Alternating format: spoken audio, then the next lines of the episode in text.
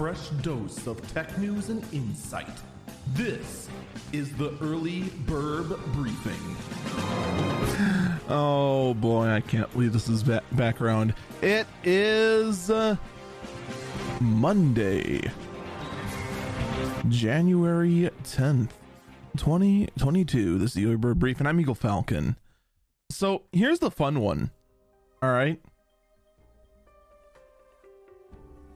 Apparently, what's been going around a lot lately is concerns that Norton antivirus is actually now itself a virus, as it is sneakily installing crypto mining software on your computer and then skims a commission. My god, you install Norton antivirus. And it's just mines. It just mines without your consent. Now, we knew better. I even talked about this when the feature was first announced. And I had to actually go and do a bit of research to confirm this. And actually, fortunately, I actually have to give credit to the Linus Tech Tips t- team for confirming the information I found as well.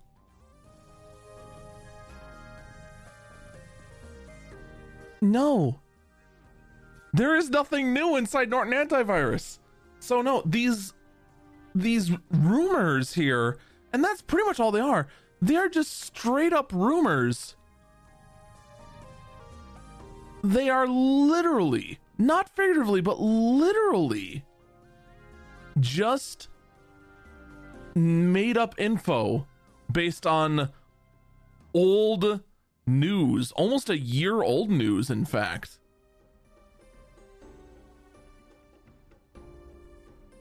So no, um, Norton antivirus, you have the option, if you so choose, for Norton antivirus to use additional resources in the background to mine cryptocurrency and earn some for you. But it's optional. It's also not a very good cryptocurrency miner. The amount of gains you'll get will be very negligible because to mine cryptocurrency well, you need to go hunt down specific GPUs and you need to make those GPUs go full bore. And I do mean full bore. Like cryptocurrency mining basically is it, it, for all intents and purposes, it is a synthetic load. It's not a natural load like gaming or whatnot. It will peg the GPU pretty much at 100% constantly.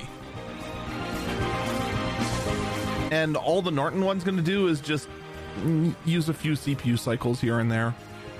You barely would even notice, which means the gains you get is also negligible at best.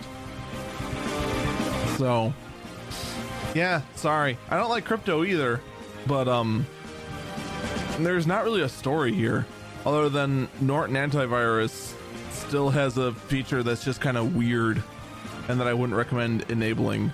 I also wouldn't recommend using Norton at all, but you know, you do you. It's a free country. That's to do it for me. Stay safe and stay healthy.